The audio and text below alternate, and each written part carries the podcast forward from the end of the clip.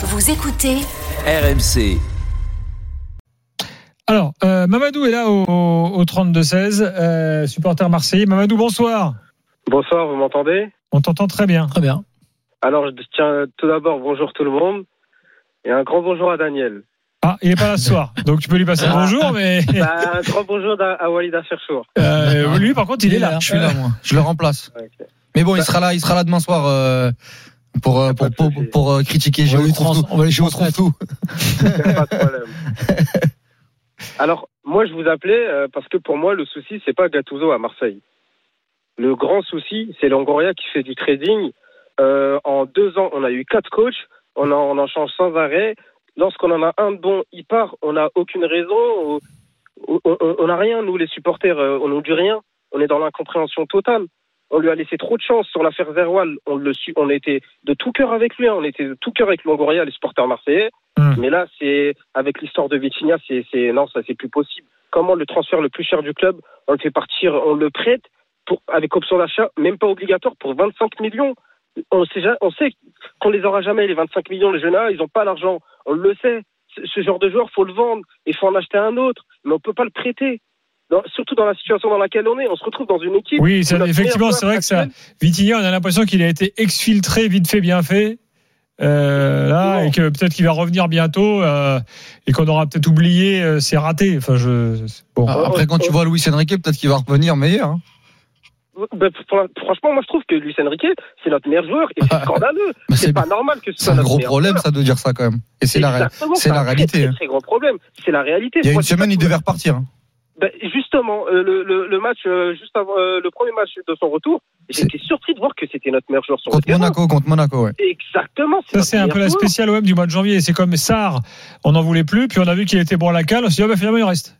Ouais. Mais ça, honnêtement, se retourne en Pourquoi il n'est pas rentré, pas. en fait, Il a, il a contre, le Lyon. le. Oui. Bizarre. Je sais pas, mais il a pas le niveau. Je sais pas pourquoi il a fait jouer Ndiaye. Eh bien, on lui a laissé beaucoup, beaucoup, beaucoup de chance. Et Ndiaye, si c'est pour le faire jouer à droite, si c'est pour le faire jouer à droite, faut arrêter de le faire jouer Ndiaye. hein.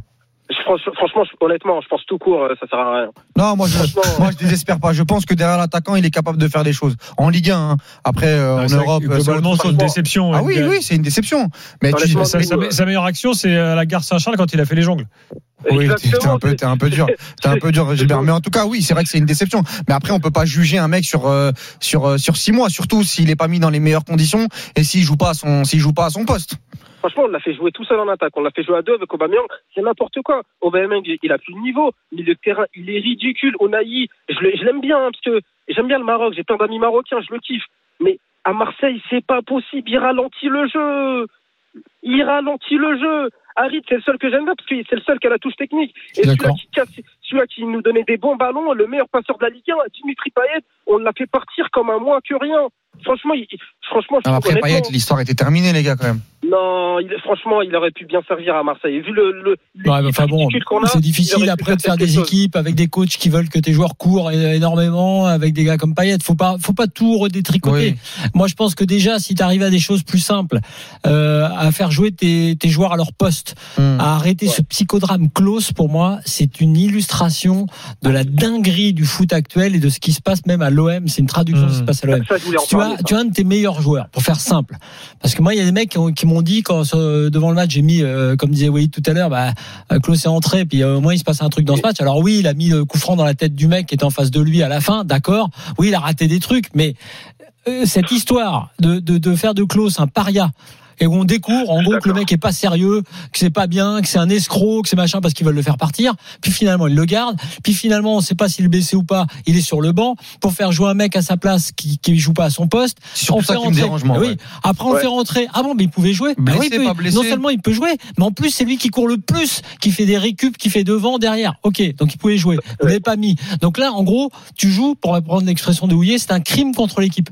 Ils font un crime contre l'équipe en mettant un mec qui est pas à sa place place à la place d'un joueur qui est en forme et qui est sur le banc. Là, honnêtement, si tu es supporter, c'est une sorte de faute professionnelle de la part des dirigeants et du coach. Surtout dans cette, surtout, non, mais surtout dans cette, dans cette situation actuelle où tu as très peu de bien certitude et, et beaucoup, beaucoup de T'as un blessés. international français Ouais. qui est en forme, qui amène du danger, qui a un une des rares satisfactions globales de la saison. Après, il était, il fais était un- un peu moins bien. Il Non, était mais un moins peut-être, mais globalement, ça fait partie de tes Oui, cadres. oui. De même qu'un gigot, même à un autre niveau, pour d'autres raisons, fait partie de tes cadres. Oui. À un moment donné, faut que tu aies une équipe, faut que tu aies une équipe type.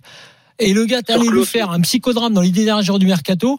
Ah, moi, je te jure, j'ai ouvert le journal, j'ai dit, ah bon, d'accord. Et donc, Klaus, c'est un gros, un, un gros escroc, ils veulent s'en débarrasser.